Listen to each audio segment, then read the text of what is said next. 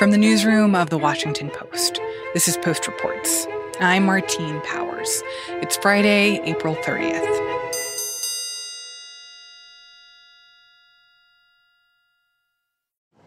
I just want to say, man, that I got my shortcomings and my flaws. And I ain't better than nobody else. But uh, man, the shootings that's going on, man. I don't care what hood you from, man. Where you at, man? I love you and God love you, man. Put them guns down, man that ain't what it is. You know, God bless, man, and y'all hold y'all head up, man.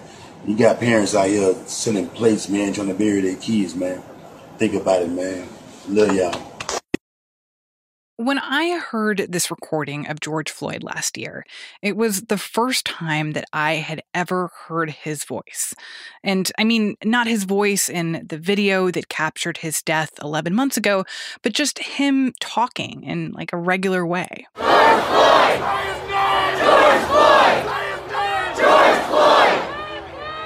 We have heard George Floyd's name so many times, chanted at protests, and more recently at the trial of Derek Chauvin in Minneapolis, where a jury decided last week that George Floyd was, in fact, murdered.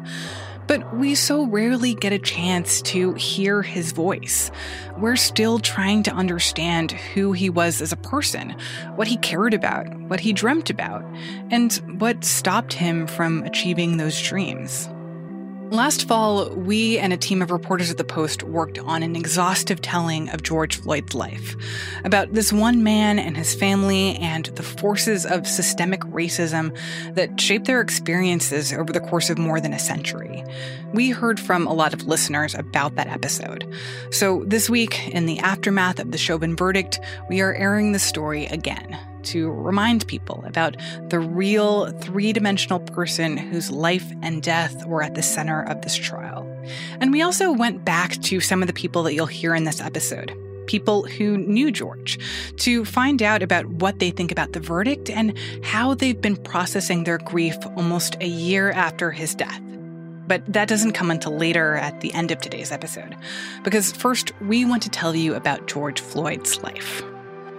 He truly was a gentle and he joked a lot. Floyd would crack so many jokes in class. He was just a big dude, but he had a great big heart. He would literally uh, give you the shirt off his back. You know, I saw him give the tennis shoes off his feet. No matter what kind of shoes he got on, he gonna dunk. he can be barefooted. He gonna dunk on you. He led me, and now I'm who I am today because of him. When you start to piece together all these memories, you get a fuller picture of who this man was.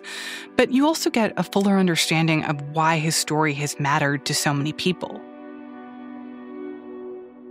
One of the reasons George Floyd has become a rallying cry across the country for racial justice protests is not because his experience was so unique, but in part because his experience and the experience of his family are so common. That's reporter Tolu Olorunnipa. If you ask the question, why did George Floyd come into the world poor? Why are millions of other people who look like George Floyd poor? White families have 10 times the wealth of the typical black family. And that is something that, according to scholars, has been built up over time. George Floyd's story begins in 1973 when he was born in North Carolina. But to answer that question of why he was born poor, you have to go a lot further back. My name is Angela Harrelson. I live in Minneapolis, Minnesota. I am George Floyd's aunt. His mother is my sister. Floyd's family had spent more than a century in North Carolina. Well, my great grandmother name was Larcenia Stewart, and that is who a George Floyd mother is named after, Larcenia Floyd.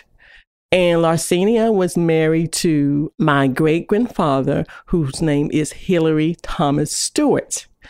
Now, Hilary Thomas Stewart, he was born a slave and he did not become a free man and get his free papers until he was eight years old. The arc of Floyd's family is so similar to that of so many Americans.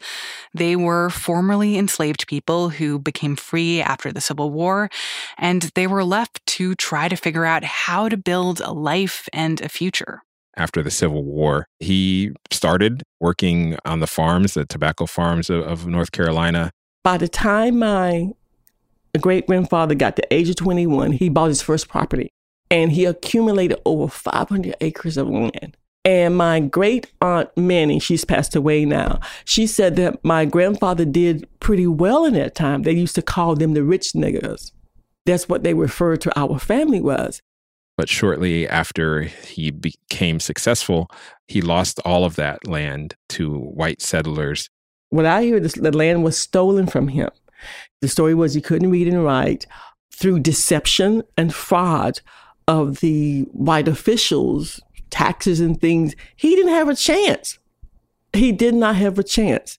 He was not literate back in the 1800s, it was not legal for African Americans to learn how to read, especially during the slavery period. And he was not able to fight back in the courts. Who are you going to fight? You complain to people, they just take the land away. So all the land was stolen. So that legacy is gone. Obviously, none of this is surprising per se, but when you talk about the idea of, you know, his family had 500 acres of, of land, like that's a lot. That's a real form of wealth. And the idea that it could just be like snapped away from them and snapped away from their descendants is just, it's really galling to wrap your head around. Yeah, it is pretty galling and it was not a unique experience for, you know, successful farmers who were African American to find their wealth targeted by those who did not want to see them doing well. Well, you know, a lot of black people own a lot of land. People don't realize that. They own a lot of land that they work for. But because they could not fight the white power, they didn't have a chance in hell keeping it back then. Who, who are you going to run to? The United States Commission on Civil Rights back in 1982 did a report that looked at the decline of black farmers from the Civil War all the way through the 20th century. And they found a pattern. As soon as black farms become successful, become profitable, they become acquired by white farmers in many cases through legally questionable means, especially early on after the Civil War. And that was a, a common experience and for families like George Floyd's family, the only clear way to make a living was through a different system, one that didn't look all that different from slavery. It was a system known as sharecropping. So essentially, how the system worked was a white farmer or a white landowner would allow an African American family to become a tenant farmer on the farm, living on the farm, working on the farm. And at the end of the harvest, the family would have to deliver much of the harvest to the landowner. And the tools for the work, the resources, the seeds often came from the white landowner at a price that had to be paid at the end of the day by the black family that was working the farm, that made it very difficult for the black family to escape debt or create any kind of wealth accumulation. That system continued through the late 1800s and the early and mid 1900s, all the way through to the time that Angela and her sister Sissy were born. Now, my mother and my father and my grandfather, they spent their lives being most of the time sharecroppers. That's what my mom did. And we worked in those tobacco fields, in the corn fields. And that's how most of us was able to pay for our school clothes. If you did not work, you did not have a place to stay. So we always knew that we had to work to stay in that house, even though it was an old raggedy shack, wasn't worth anything.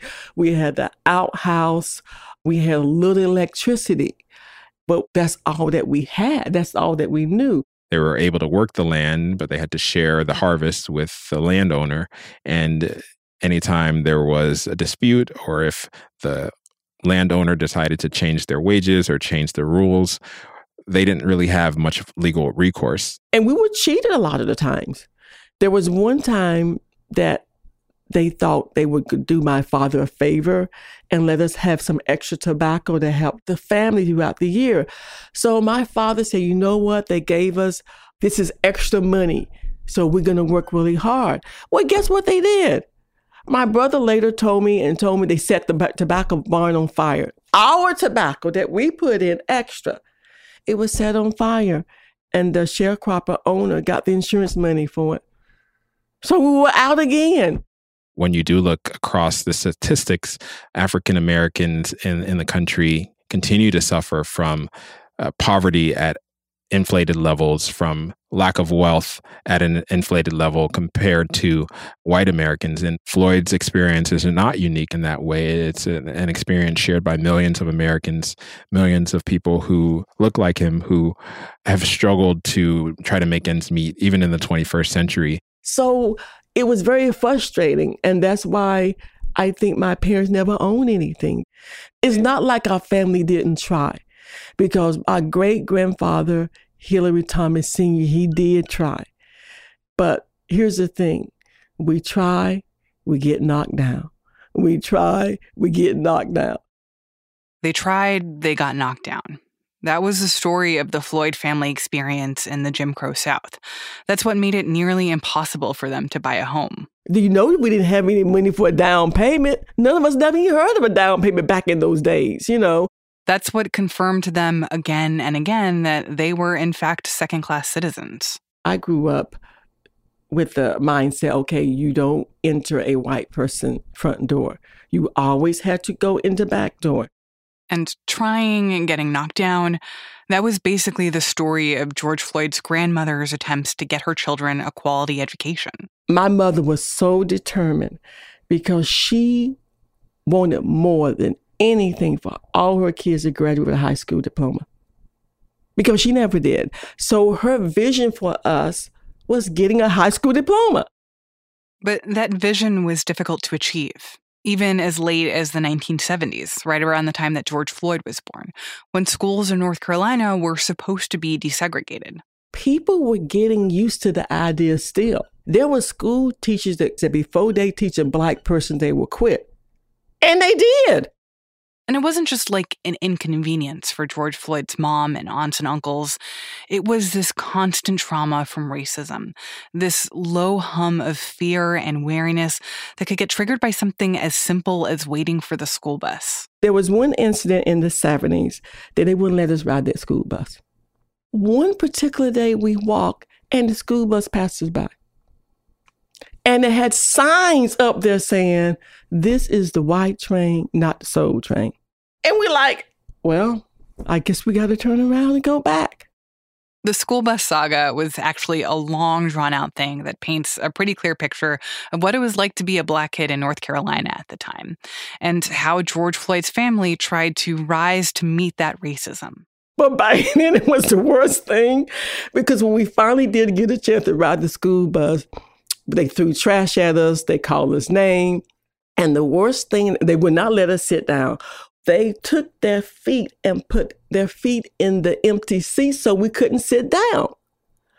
And the meanest thing was that bus driver, he would drive around those curves as fast as he could. And you know why he did that? So we could fall and lean on them. Me and my twin sister held on for dear life. But my friend James Rowe, he accidentally fell. It was just a little bit. He couldn't help it.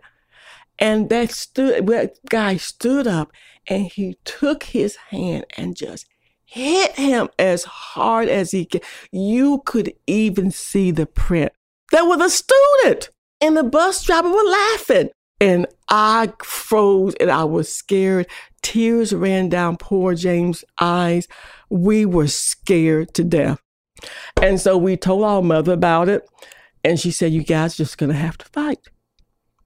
And we're like, How are we gonna win? And see, my mother' attitude was that you're gonna graduate. But that day came that we where we had to get on that bus. And my mother walked with us to make sure we got on that bus. so we couldn't go back. So anyway, I remember looking back and she had her hands on hands on her, nodding her head. I'm like, oh my God. so the only way to go was forward.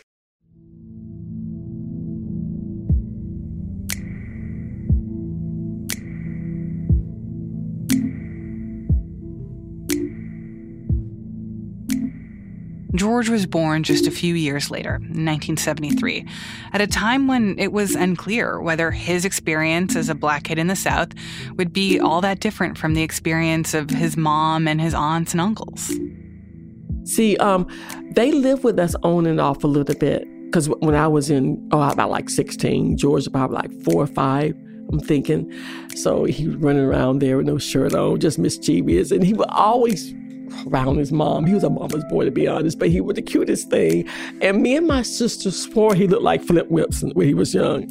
And he, you, you, you're too young to know about Flip Wilson. Do you know Flip Wilson? He was a comedian that wore this wig and always said, What you see is what you get. Look all you want. What you see is a lot more than what you're gonna get. You know what I'm saying? and we just tease Perry, Perry, what you see is what you get. He didn't know what we were talking about, but he would imitate it. What you see is what you get. it was so funny. So anyway, uh, but Sissy was, oh, she was the life of the party, you know, because she was so sweet. She ended up um, meeting a young man, and that's how they moved to Houston. In 1977, Sissy Floyd moved George and her other children to Houston. She wanted to put the tobacco fields behind her, start a new life in Texas. But the fact that her parents were poor and her grandparents were poor meant that she was poor too. And when she arrived in Houston, the most obvious place for a poor woman with three children to find housing was Cuney Homes. Cuney Homes is a housing project sort of smack dab in the middle of Third Ward. It's what once was one of the poorest communities in Houston.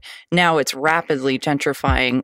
That's reporter Arelis Hernandez, who picks up the story of George Floyd's life in Texas around the time that Cuney Homes was built, around a half century ago, it was built primarily for you know low income workers who were part of the the industries uh, that at the time, you know, railroad workers and and other types of low income industries. The families who live there have been there for you know two or three generations, and though it feels like a family because so many people have been there for so long, it's beset by all kinds of problems. And while the world around it sort of changes and rents go up, Cuney Homes has remained sort of this haven for folks who can't get out of perpetual poverty. You know, and this this is his land. You know, this is where the streets that he walked, you raised up on. You know what I mean? This is his neighborhood. So I'm standing outside the Blue Store, the Scott Mart, which is a convenience store right near Cuney Homes, with Travis Cains. He considers himself a an older brother of George Floyd. I am the closest, one of the closest friends that he had. They grew up together. They played basketball together. They went to school together. Man, we first met when he was like six years old. You know, we was a kid when they first got to, you know, from North Carolina. We, I've been over there ever since. I helped them move in. So what, what was George like growing up? Was he a lot like his mom? Well, he was smart, energetic, athletic. He loved, you know, being around music. He loved being around sports. He loved being around his friends. He's just a normal kid. He had very fond memories of George's mother in particular, Miss Sissy. Tell you me know? about Larcenia Floyd. What was she like? Beautiful heart giving. Did we couldn't turn the food or whatever or any kind of advice you could get, you could get it from Miss Larcenia. You know what I mean? You can get it from Miss Sissy. If it's food in that house, you're not gonna go hungry. People, other people put food in the house for her to cook. So you know, she fed a village. Put it to you like that. That one lady fed a village. George was super close to his mother. His mother was his guiding light, his wisdom, her pride. And as the big brother of the family, George felt a lot of responsibility to set an example for his younger brothers and sisters about, you know, how to manage this life. And part of how to manage this life was getting used to having cops around you all the time. Growing up, police were everywhere in George's life you know, going to the corner, he'd see a patrol car pass by, walking to school, cops harassing them and asking what was in their book bags, and they were just going to school, right? Picture yourself, you have a craving for ice cream late night.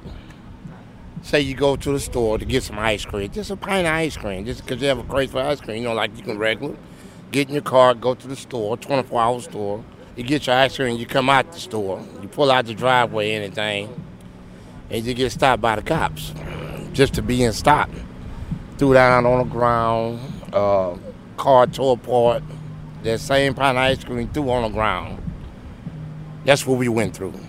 There was always an aura of suspicion around who they were, where they grew up, uh, and, and whatever they were doing. You know, you're automatically suspect. And there was a reason why the residents of Cuney homes were constantly dealing with police, why just walking around the neighborhood meant that you were a potential suspect of a crime. Third Ward was a place where a cop could easily sort of, you know, make their numbers, right? At that time, there were sort of twisted incentives for police departments to get federal grants based on the number of arrests that they made. And Third Ward, because of all the drugs that were moving through, not just Third Ward, but through the community in Houston in general, making arrests there was really sort of just low hanging fruit. But what was crime like around here growing up? Was it was it as bad as everyone says it was? Yeah, yeah, it was rough. Yeah, it was. It was rough. I mean, because you could look outside your door and see a lot of shit going on, fights, murders, everything. It's the hood. You know what I mean? Like it's the ghetto. It's nothing that we haven't seen. We seen from extortion. We seen bad cops. Police brutality was like normal. You know what I'm saying? Like that. That was that's that's like it's like really normal. You know what I'm saying? We seen killings that we can't even talk about because we were scared to talk about it. You know what I'm saying? Because if you talked about it, you know what I'm saying? You know, when you go up around here, you know, you you see and you don't see. You know, and to live a long time, you keep your nose on your face.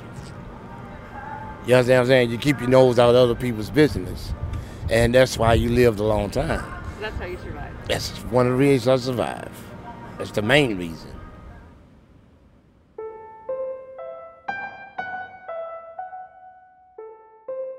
George at this time was sort of a driven young man. He was involved in sports. He was a super gifted athlete, both in basketball and football. George was a big kid from from very young. He grew to be six six, six seven. You know, 200 plus pounds. Uh, he's just a machine of muscle. He was light on his feet and, you know, had these long arms that were just suited for athletics. And at the time, he was encouraged by people in his community into sports because that was the only way out, or at least that was sort of the perceived way. And he was determined to play professionally in college and beyond. George Floyd attended Jack Yates High School, two blocks down from Cuney Homes. He played basketball and he played football. Man, this is probably the best. There go Floyd best, right that's here. Probably the best play he ever made while playing for Oh, Yates. MacArthur? Yeah. Yeah, that was a hell of a catch. That was a catch, man. Last month, some of Floyd's old classmates and his football friends met up back at Yates. They were there to talk about who George Floyd was and what he was like. My name is Vaughn Dickerson, graduate of Jack Yates High School, class of 1993. My name is Herbert Mouton, Jack Yates, class of 1993. My name is Jonathan Veal, class of 1993. My name is Gerald Moore, friend of George Floyd, class of 93, Jack Yates Senior High School. For students attending Yates, sports were a huge deal, especially back in the 80s and 90s when Von Dickerson and George Floyd went there. This was the initial field, but it was the field of dreams. It was, uh, at that point in time, we were the most uh, sought after high school in Texas. We was the best high school football program in Texas, and the basketball program was very elite also. Yates was so important where if today is game day Friday, the band will be marching out from here and going to the stadium. They would block traffic, and everybody from inside Third Ward would be marching behind the band.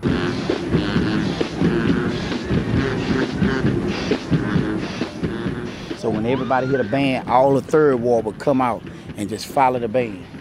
And they'll march down that street and they'll go into the stadium. And then the football players would come out and they'll walk. They were able to walk.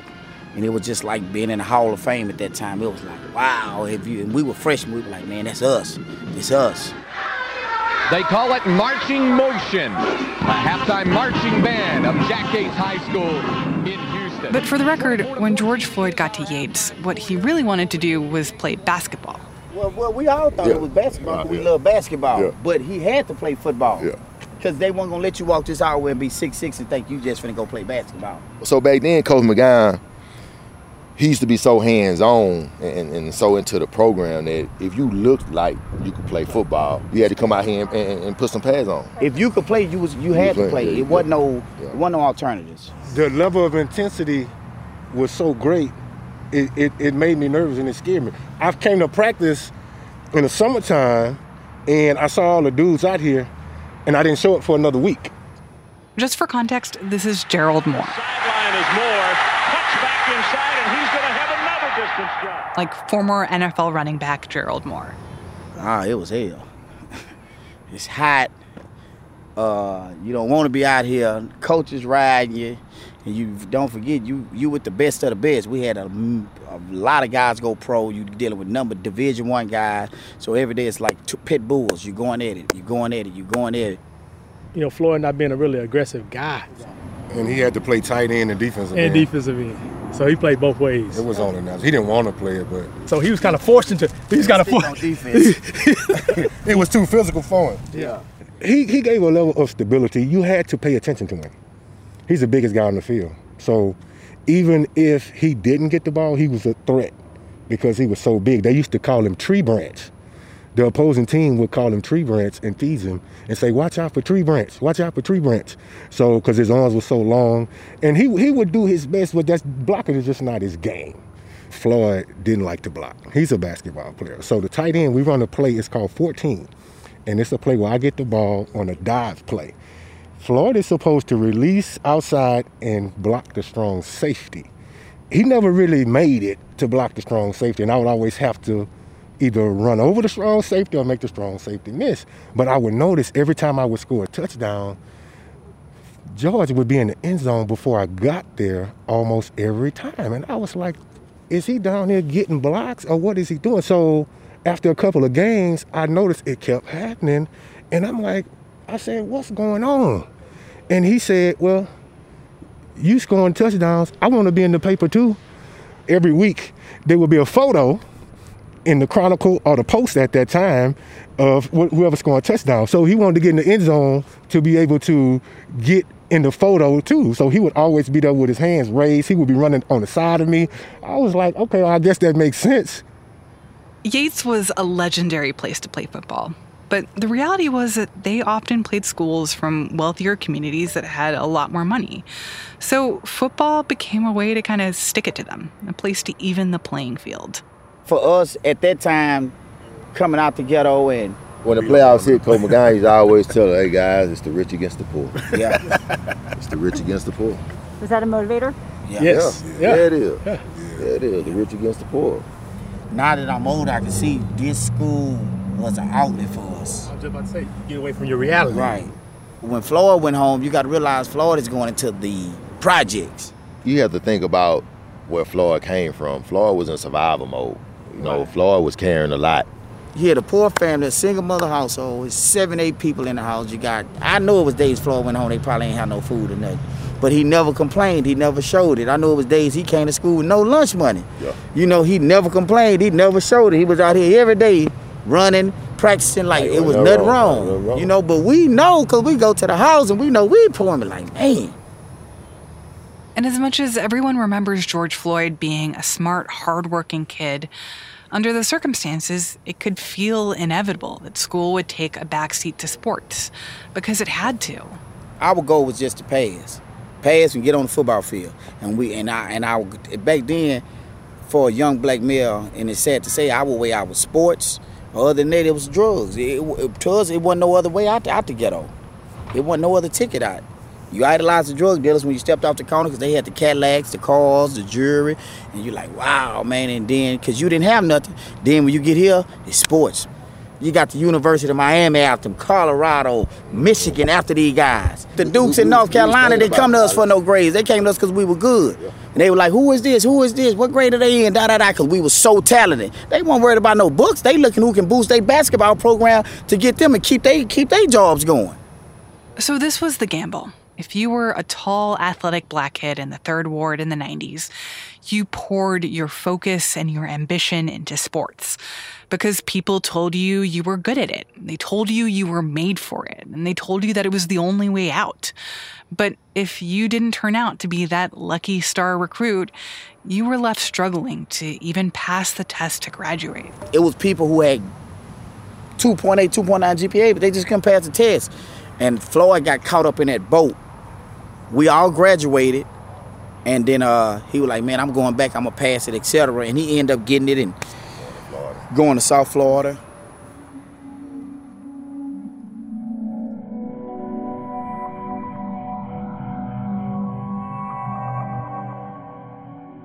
So, George was in college in Florida and then later Kingsville, Texas, around 1996, 1995. He wasn't having much success in the college courses that he was taking or in athletics in the field. He just wasn't getting the opportunities that he had hoped for. Drawn back to Houston, maybe like a couple months after he arrived back in Houston in 1997, he got his first felony conviction for cocaine delivery, selling drugs tiny, tiny amount, less than a gram. But this state jail felony essentially put him in a position where he served 10 months for that. It was supposed to be, it was initially designed to put him in a local, you know, sort of county jail or a jail that was close to home and provide some kind of rehabilitation services. That never happened. The state never funded those programs. And so those state jails now today have some of the highest recidivism rates in the country. And so this is the system that George was going into with that first felony. That the idea that this was going to be a program that was going to be able to get him back on the right track and to rehabilitate him, but that it ended up just being prison and nothing more helpful. Exactly. I, that was the folks who were rewriting the Texas Penal Code at the time. That was their vision that this would be sort of an alternative to like a higher level or higher degree felony that would take you to state prison. Instead, you'd go to a, like a local jail and you'd be in a in some kind of program that will help you get back on your feet. That never happened, and so he came back to a situation where he couldn't get a job he didn't have access to financial aid, which is if he wanted to go back to school, he probably couldn't afford it. He had court fees to pay for that would accumulate over time. So he was already sort of being buried by the choice that he made, of course, but also by a system that makes it really hard to try and live your life after this thing has happened to you. And so, how did that play out from him from there? The fact that he had this one felony conviction, how did that lead to others? Well, so he couldn't get a job uh, and he didn't have much opportunity, many opportunities to do other things. So he got in trouble again for selling drugs uh, a couple more times.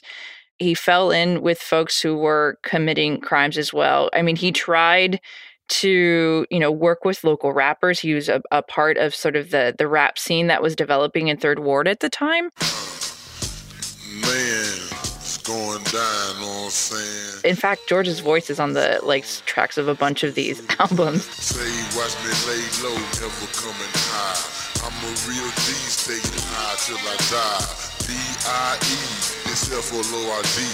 Watch me raise up in my drop top sleeve.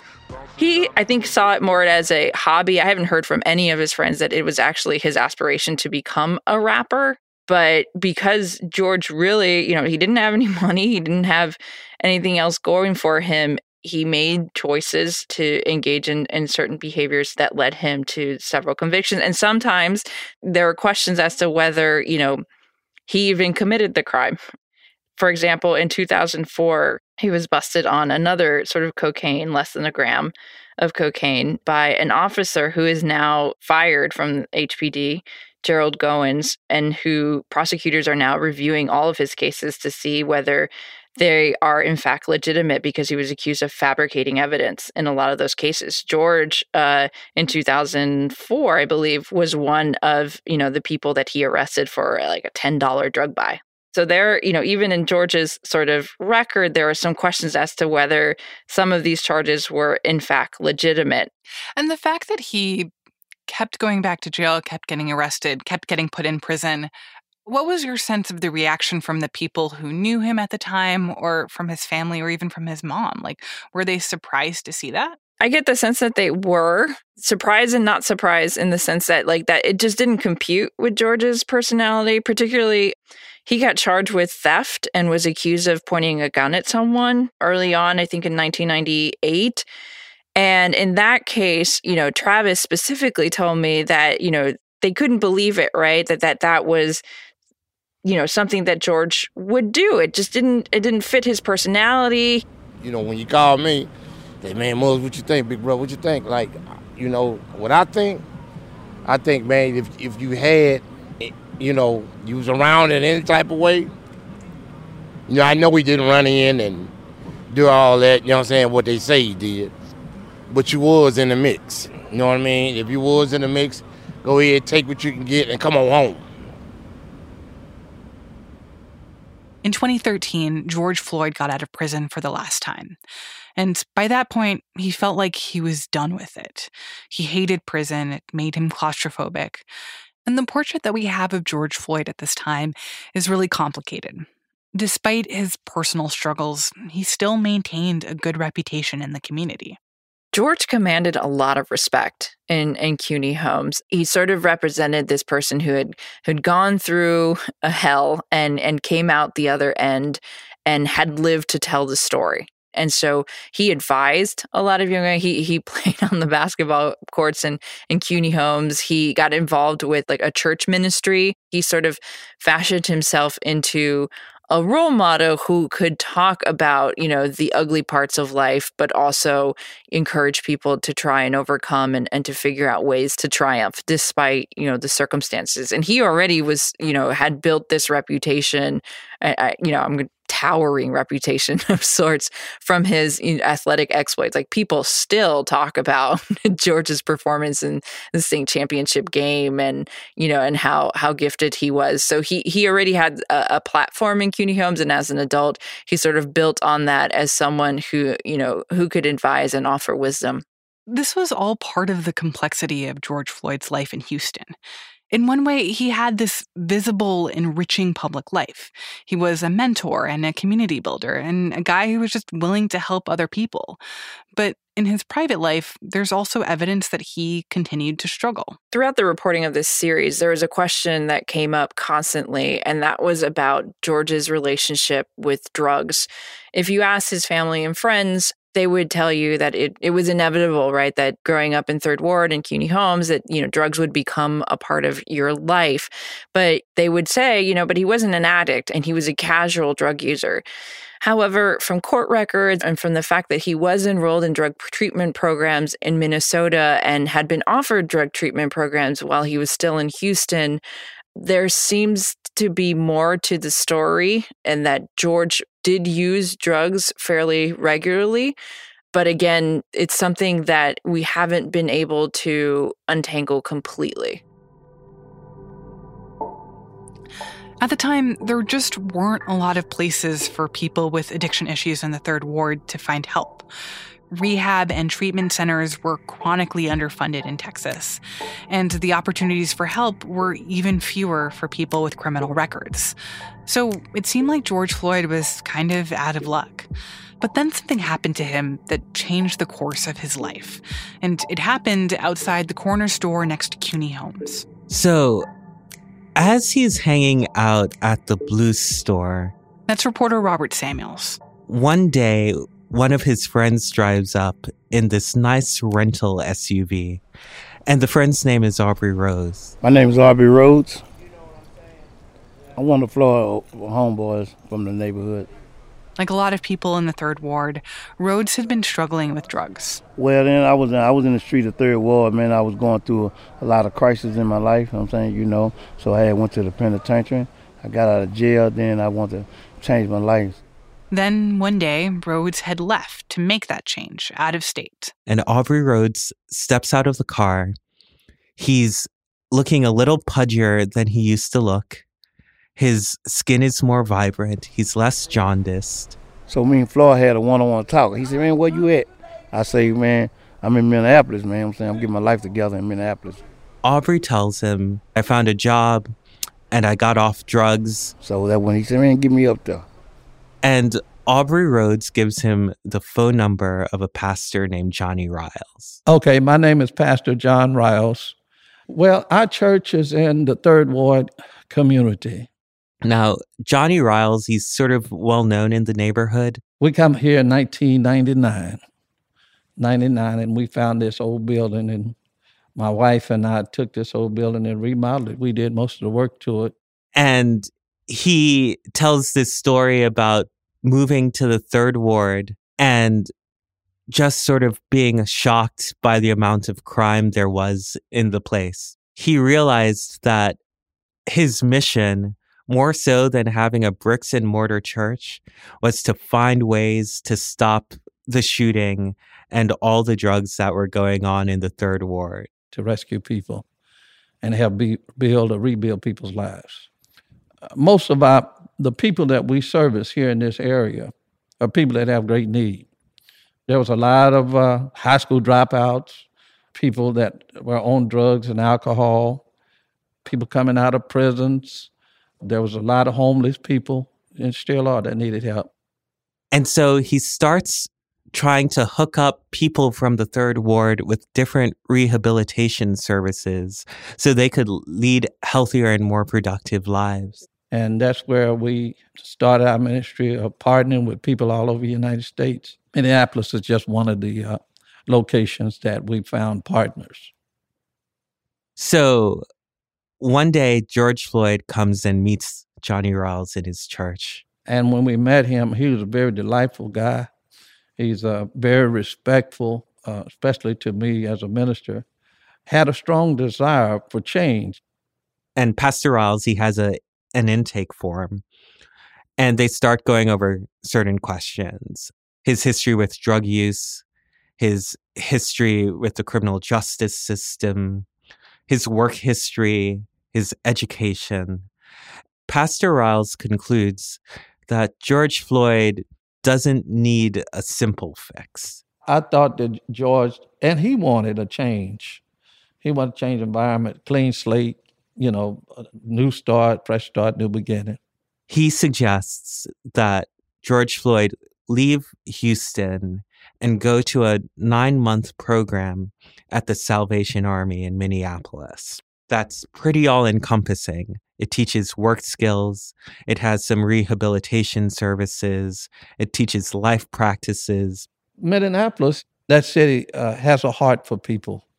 It really has the heart to help people rebuild their lives. I mean, uh, they're willing to invest their resources in folks. And what's your sense of how George Floyd was feeling as he was facing the prospect of moving to a completely different part of the country where he didn't really know anyone to kind of start a new life? So, from what his friends and family say, George Floyd had a typical reaction whenever a big change in your life is looming. You know, there's a part of you, you wake up one day that says, Yes, I want to do this. And then you wake up another day and you say, But this is such a big change. And then something happens in the world and it gives George Floyd inspiration. You know the matchup by now for Super Bowl 51 the New England Patriots and the Atlanta Falcons. The Super Bowl is played in Houston. And the next year, Uh, we are pleased to announce that Super Bowl 52 in 2018 will be played in Minnesota. and so George Floyd concludes that he's going to follow the Super Bowl. so the Sunday after the Super Bowl in Houston, he gets on a bus and he goes to Minneapolis.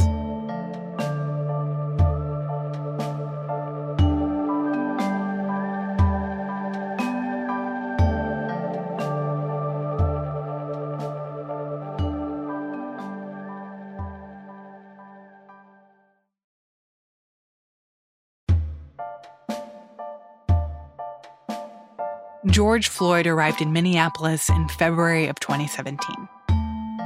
He gets off this Greyhound bus and he has a familiar face to greet him. Well, it was a cold day. You know what I'm saying he had called me on the phone, say he was on the bus. When he got to uh, Minneapolis, he called me. I'm saying, where you at? I'm saying, so I was walking over. We walked over there from Salvation Army to the Greyhound bus station. So George Floyd steps off the bus in a sweatshirt and a couple layers of clothes. And George Floyd's first words in Minneapolis. He had told me, boy, it's cold out here. I said, yeah, man, you have to get some change. I'm saying that's how I changed my life. And Floyd was really hopeful that moving to Minneapolis was the change that he needed.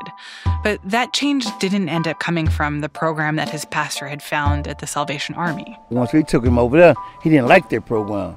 Then I said, man, I got another spot, man. You want this? This is a good spot for you, man. Instead, Floyd started to hear about this other program, one that was tailored to people like him. The name of the program is Turning Point.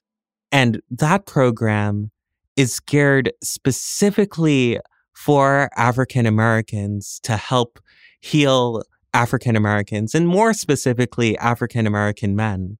This program specifically speaks to Black history and culture. They talk about systemic racism and how that affects the ability of Black people to recover and heal. They talk about stuff like segregated housing and microaggressions and how that can affect your health. They take a toll on our physical selves.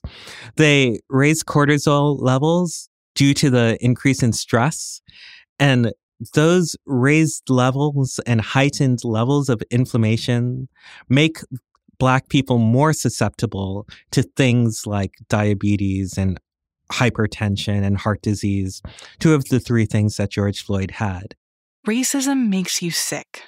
And what makes it worse is that services like Turning Point that address racism specifically are hard to find and chronically underfunded. A major way that you can see this is in how the federal government has reacted to public health crises. In the last 40 years, there have been two drug epidemics in this country the crack epidemic in the 80s and the opioid epidemic that's unfolding now the crack epidemic predominantly affected Black communities. And when it came to federal dollars for things like drug treatment, prevention, and education, it elicited virtually no funding from Congress. Compare that against the opioid crisis, which also affected white people.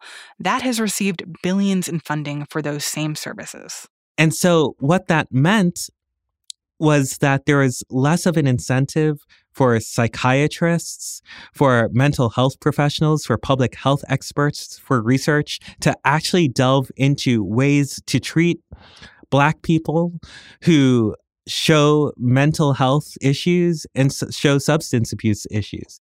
So, George Floyd landed in one of the few treatment centers specifically geared toward Black people. And it was there that he started opening up. He talked about how disappointed he was that he never became a professional athlete. He was now in his 40s with children of his own, looking for answers and a sense of purpose. And if sports were not going to define his future, what would? So, when George Floyd leaves Turning Point, things start going pretty well for him, and he's excited about his progress. He gets a job, a security job at the Salvation Army. He gets another one at this Latin nightclub called Conga. The owner of Conga owns rental properties around Minneapolis, and he rents to George Floyd this really nice townhome in a really Tony part of town. It's near a lot of big, sprawling single family homes. It overlooks sparkling waters. And for the first time, George Floyd was living in the white part of town. He told his friends that he'd never encountered police officers before, like the ones in this neighborhood. Police officers who smiled and waved at him. It was very weird. And George was living with a roommate, a friend that he'd met at Turning Point. And that friend's name is Eric Cornley. And everyone calls his friend Big E and everyone calls George Floyd Big Floyd. And they bond because their trajectories are kind of similar. They're both two large black dudes, hence Big Floyd and Big E. Uh, they bond over the fact that they both played sports and had some time in college. They both came from another place to Minneapolis to heal. And so their friendship was based on the idea that they were on this similar journey together, that there were two large black guys who moved to a incredibly white state to learn how to become better black men. So Big Floyd and Big E, they move into this three bedroom townhome with this nice basement where they put all this workout equipment in. But because they want to look out for each other, they take their mattresses and they put them next to one another in the dining room so they could sleep near one another. And George Floyd begins to feel really good about his life. And his family back in Houston, they're hearing these stories and they're saying, Go on, George, you're doing so well. And what happens after that? So in October of 2017, George Floyd comes into the house and he smells something amiss. Something smells really foul. He looks for Big E, his roommate, and can't find him. So he walks downstairs to the basement, and there's Big E passed out on the floor unconscious. Oh my gosh. So then George Floyd, he cleans him up and he calls the cops, he calls the police, and paramedics come. And it turns out that Biggie had a drug overdose and he died. Mm. Oh, that sucks. Yeah. What kind of effect did that have on George Floyd? So everyone who knew George Floyd in Minneapolis, they talk about this instance as really messing him up because it was the first episode in Minneapolis that seemed like an episode that he would have faced in Houston. And he saw himself in Big E. They were two guys on the same sort of journey. And he begins to wonder well, if this can happen to my friend, what might happen to me? And he begins to realize that some of the issues that he thought he could run away from in Houston would follow him in Minneapolis.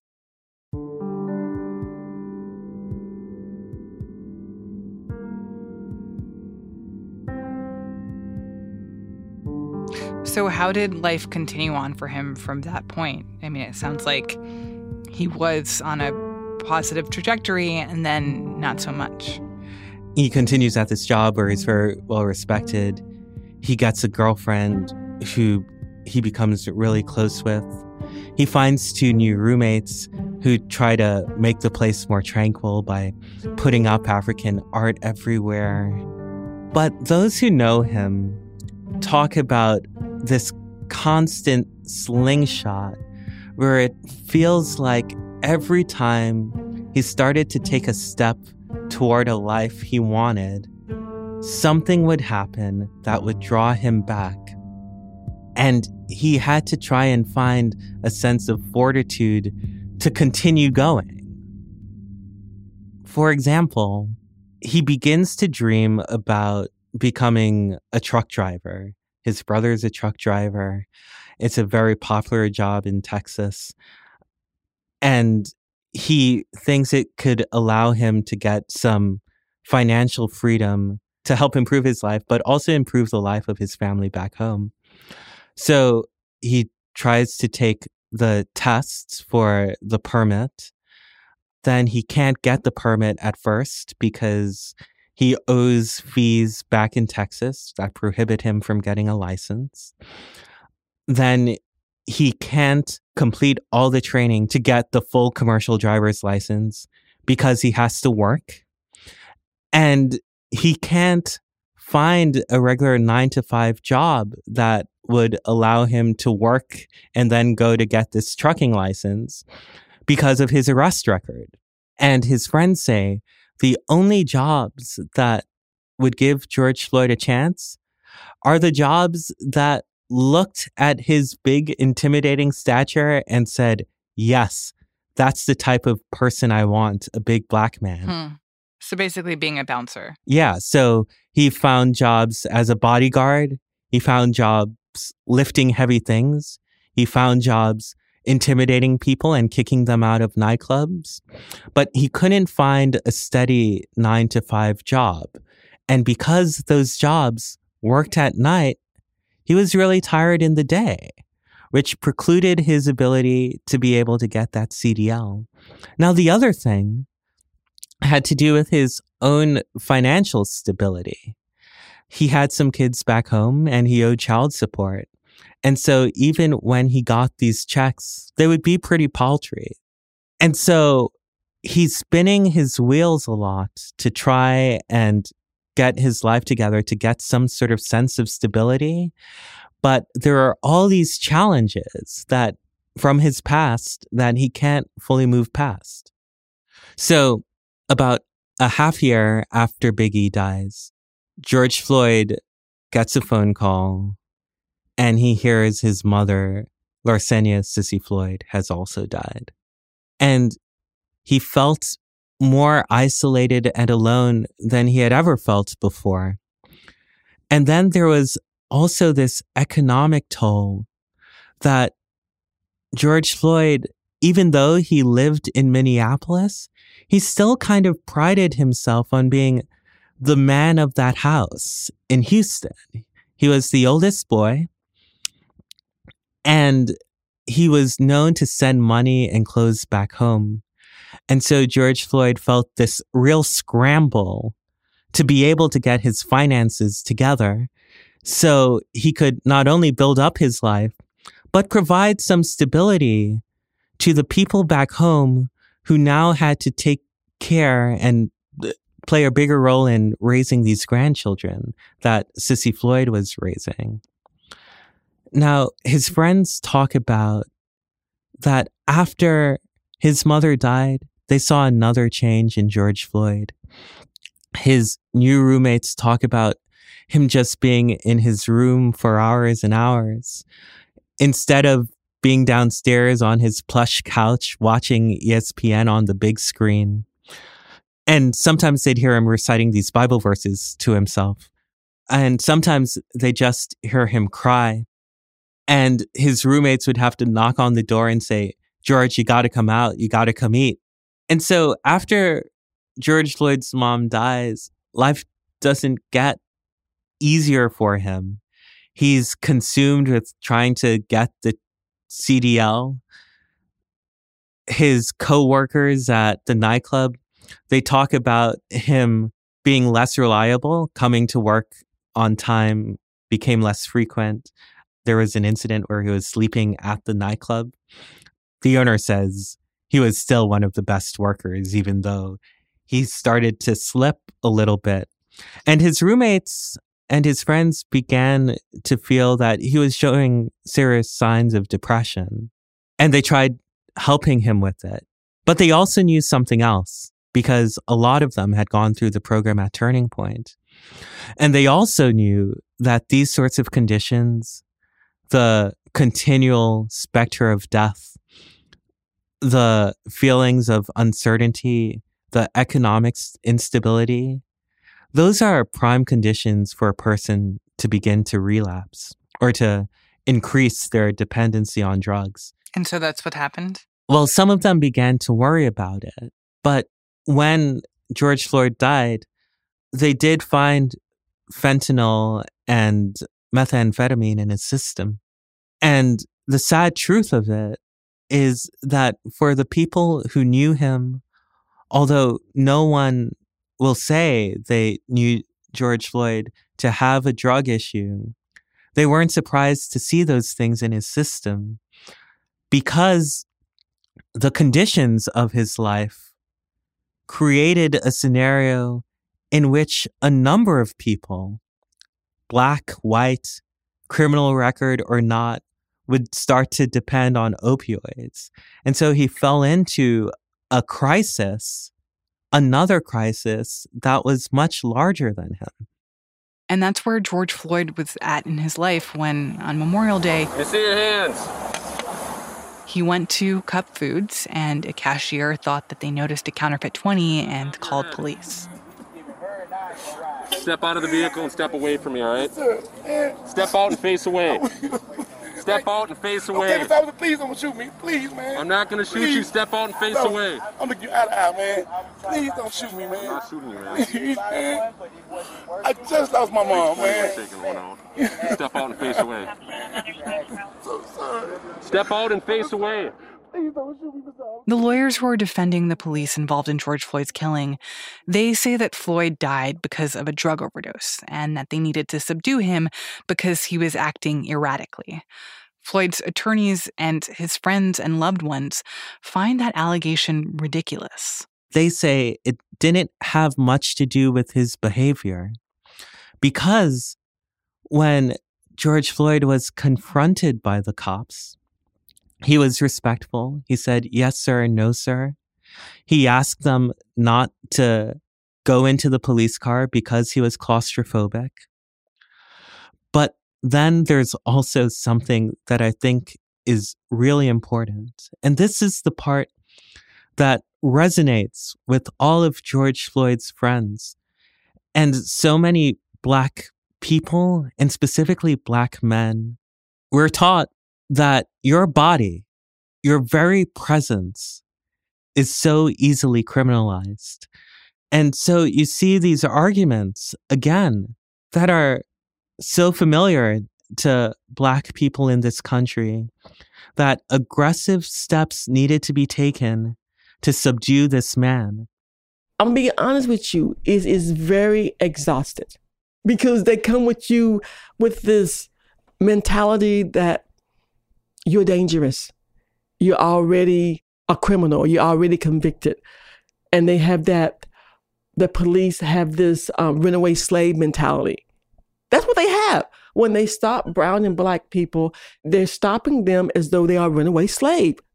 Angela, George's aunt, still lives in Minneapolis. And she still feels like there's this fundamental unfairness in how his death has been characterized. When they tried to assassinate his character because of his chemical dependency and that he was this and he was that and he it's like it's like they're justifying why he deserved to die you know and I think that's wrong. I'm not saying nobody in the family never said Perry was a saint. Nobody, at least I'm not saying it. I never said he did never went to prison. I, no one ever said any of that stuff. At least I can say I'm not saying it. But he was a human being. And so I want to ask these people that are saying that, did he really deserve to die like that? No. One thing that is true about people who have gone through rehabilitation programs like this is there's a lot of talk about purpose. And one of the things the leaders at Turning Point try to remind folks is that God had a purpose for George Floyd, that his death provided an opportunity for the world to see things that they previously could not see. And that's a gift to the world. But for the friends and family of George Floyd, sometimes it feels like an incredibly cruel gift. Lord, I just feel robbed. And and just let you know you don't have all the time in the world. You can't even guarantee next 30 minutes. I just thought we had all the time. People said, why can you guys and do this together? Because we honestly thought that we had all the time in the world. And now here I am in Minnesota. And he's not here. He's everywhere, but he's not here. He's on somebody's wall. He's um, on somebody's billboard. You know, he's in the newspaper, but he's not here. He's here in spirit, but he's not here. But I do miss him because we had so much things to do.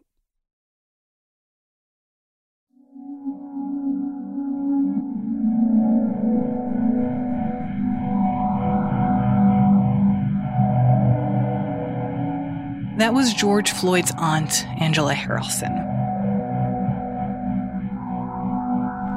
We, the jury, in the above entitled matter as to count one, unintentional second degree murder while committing a felony, find the defendant guilty. We, the jury, in the above entitled matter as to count two, third degree murder, perpetrating an eminently dangerous act, find the defendant guilty. We, the jury, in the above entitled matter as to count three, second degree manslaughter, culpable negligence, creating an unreasonable risk, find the defendant guilty. This verdict agreed to this 20th day of April 2021. Then we said we did this. I said we didn't do it, but the community did it. After the verdict in the Chauvin trial was announced, we talked to Angela again, along with her twin sister, Mahalia Jones. The world did it. They helped us do this. Go as a family, we couldn't have did this by ourselves. And we wanted to ask them about how they are thinking about their nephew's legacy.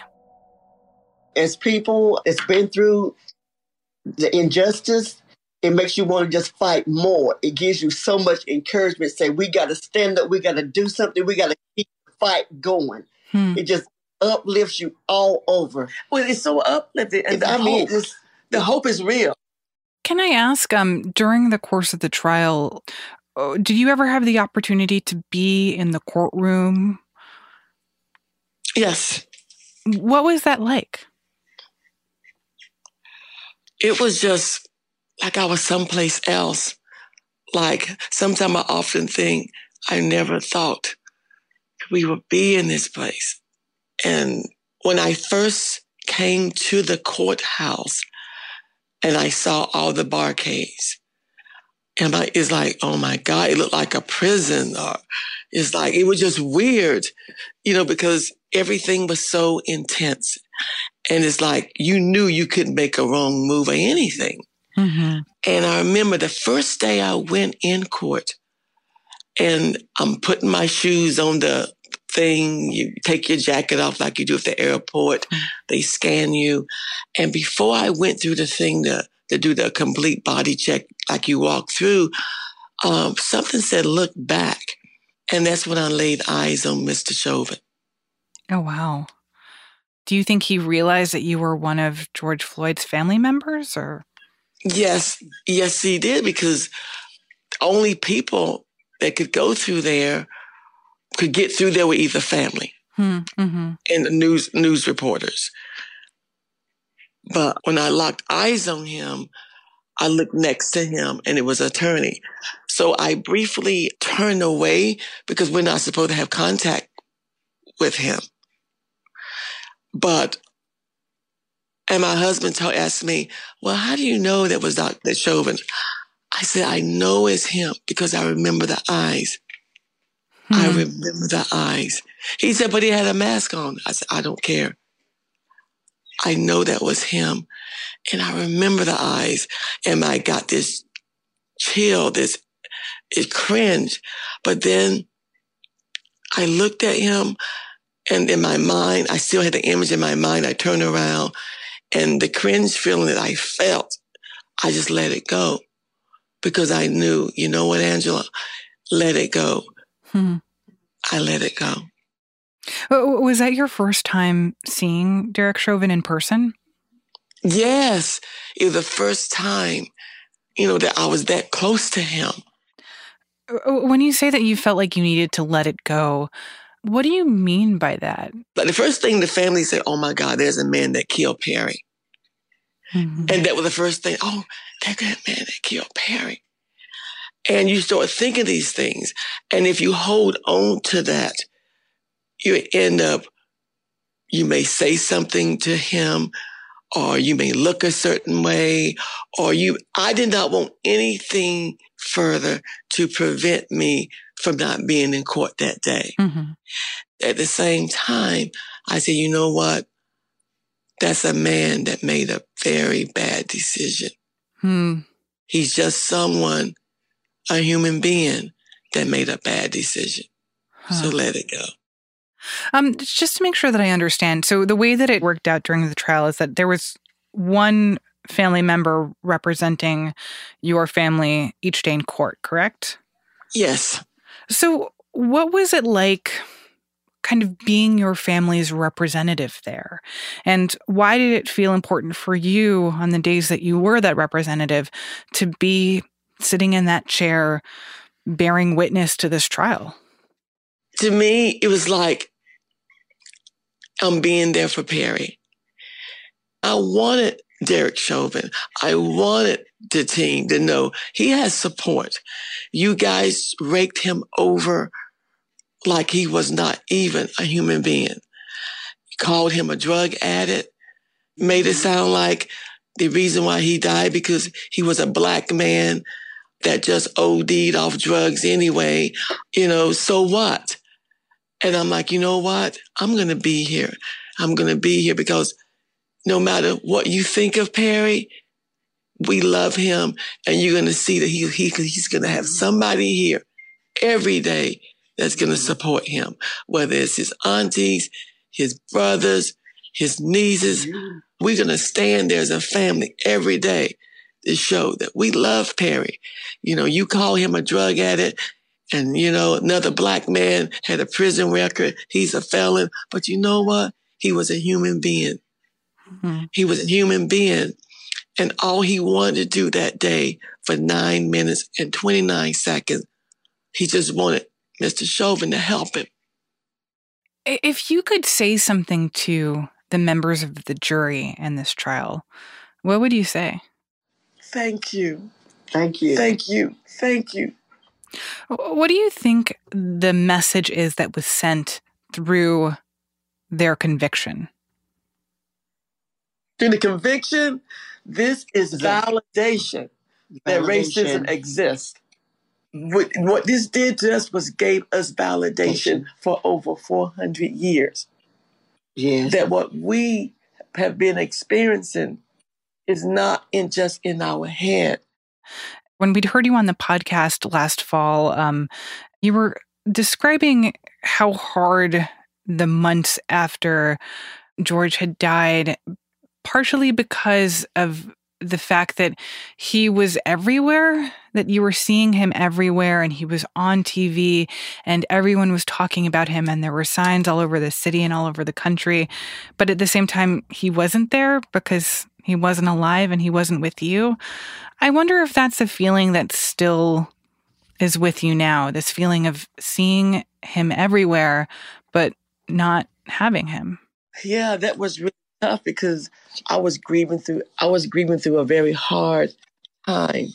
It's like sometimes when I have a a moment, sometimes you want a moment to yourself, no matter where you go, he's everywhere. You know, people want to talk about it. You go to work, people are looking at it on, you know, on their computers. And I didn't know what to do. I had to find my way. I just had to find my way. But today, it's a little different. I'm a little, I'm, I'm much stronger than I was 11 months ago. You know, I've worked through my grief process. And now when I see Perry, I have a sense of a peace. Proud that we did something, the world did something so special for him in helping him get justice.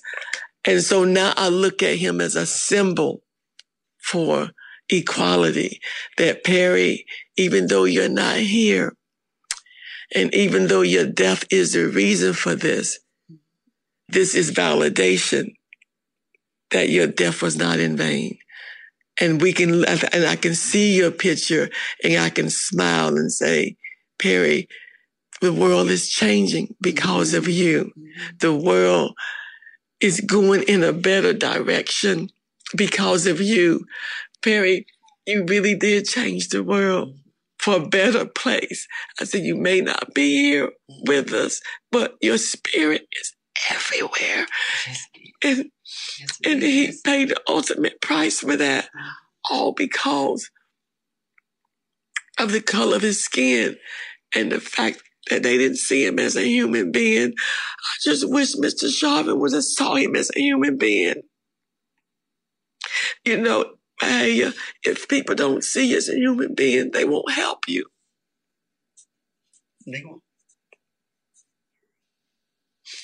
It's okay. It's okay.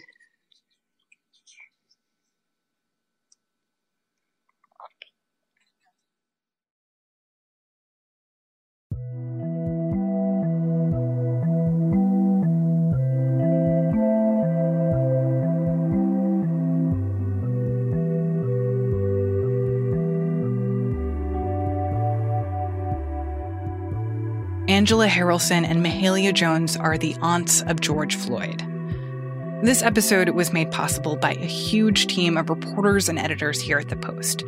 Thank you to Arelis Hernandez, Tracy Jan, Laura Meckler, Tolu Olorunnipa, Robert Samuels, Griff Witte, and Cleve Wootson. The story was produced by Ted Muldoon and Linah Mohammad. Ted Muldoon also contributed reporting and wrote the music throughout. It was edited by me and Maggie Penman, our executive producer. Our senior producer is Reena Flores. Our staff includes Alexis Diao, Jordan Marie Smith, Ariel Plotnick, Rennie Svirnovskiy, Sabby Robinson, and Emma Talkoff. This episode is part of a project called George Floyd's America. To read more of the reporting and to see photos and videos from George Floyd's family and community, find a link in our show notes and at postreports.com. I'm Martine Powers. We'll be back on Monday with more stories from the Washington Post.